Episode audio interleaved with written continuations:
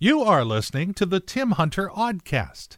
Yeah, they thought it'd be a good idea if we kind of took the filet of morning show and put it all together in a big clump. And that's what this is. Uh, we've got all the fun from the past week's morning show. And of course, we invite you to join us and start your day the right way with Everett's Greatest Hits every weekday morning right here on KRKO.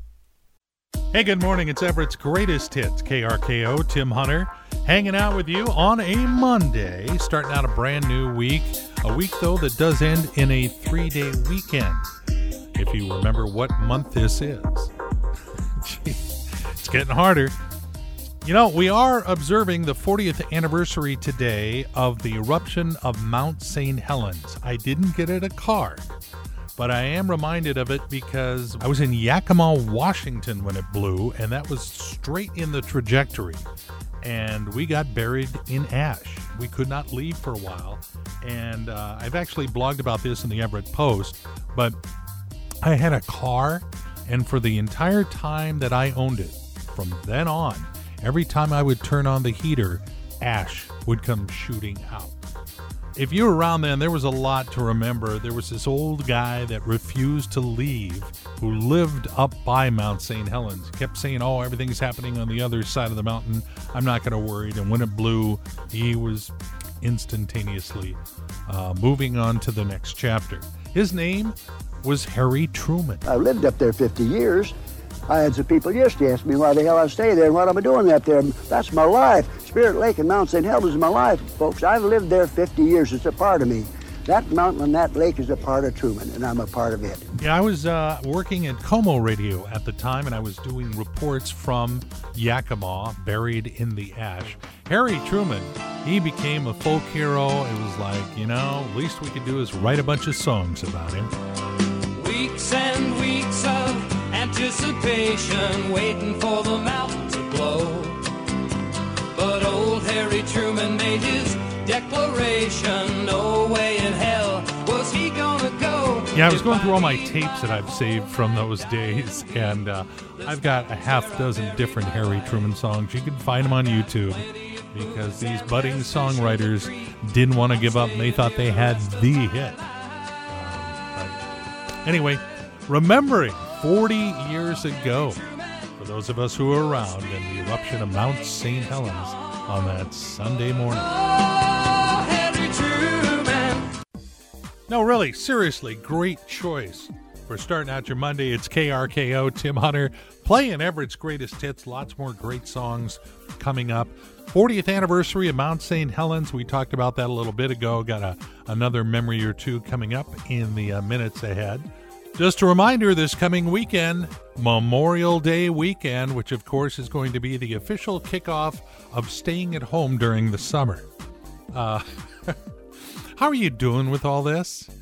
According to a new survey of 2,000 U.S. adults, the average person can't seem to recall which day it is five times a week. 65% of the people they asked uh, said they're struggling to stay motivated during the lockdown period. And I really just don't feel like going on with this report. No, kidding. Nearly 75% have given up on real clothes and spend their entire day in sweats. Brothers and sisters, I have never felt closer. And here's the question USA Today asked. I had not even thought about this, but if the coronavirus ends the handshake, what will replace it? Hmm? Something to ponder. You think about that. A Monday, yeah, but feeling all right. It's KRKO Everett's greatest hits, Tim Hunter.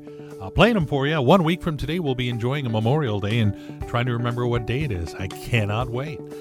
But today we are focusing on 40 years ago. It was on this date in 1980 that Mount St. Helens blew. And we all have stories if we were around at that time.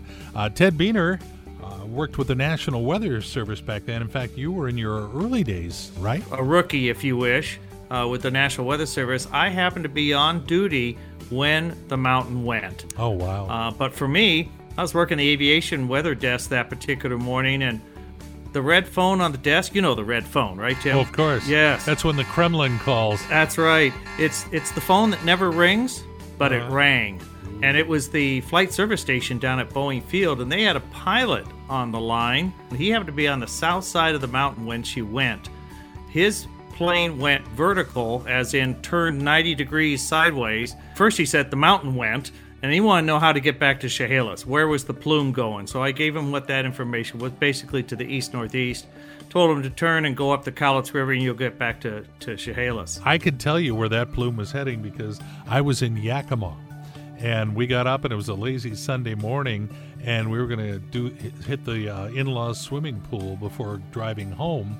And all of a sudden, we looked up and we went, "Oh crap! Rain clouds!" And as they moved in, you could see as they were moving in, the streetlights turning on and then disappearing, and going, "What the heck is going on?" So yeah, we got buried in there for a couple of weeks. All I can say is, you know, you ever have those moments in a career? That was one of them. That was my first one. Was the eruption of Mount St. Helens on May 18th, 1980. Yeah, if you were around then, uh, you will never forget that day. You may forget why you walked into the kitchen, but you won't forget that day. Uh, thank you, Ted. Appreciate that. Yeah, I'm expecting to hear that they went solar any day now. Good morning. Uh, you're listening to KRKO, the home of Everett's greatest hits, the songs you know that you can sing along with, and we play just a whole bunch of them. If you haven't downloaded the KRKO app yet, uh, do we have to keep reminding you? It's free. It's uh, all you do is go where you get your apps normally, and you look for KRKO. There it is. Download it, and you are in business.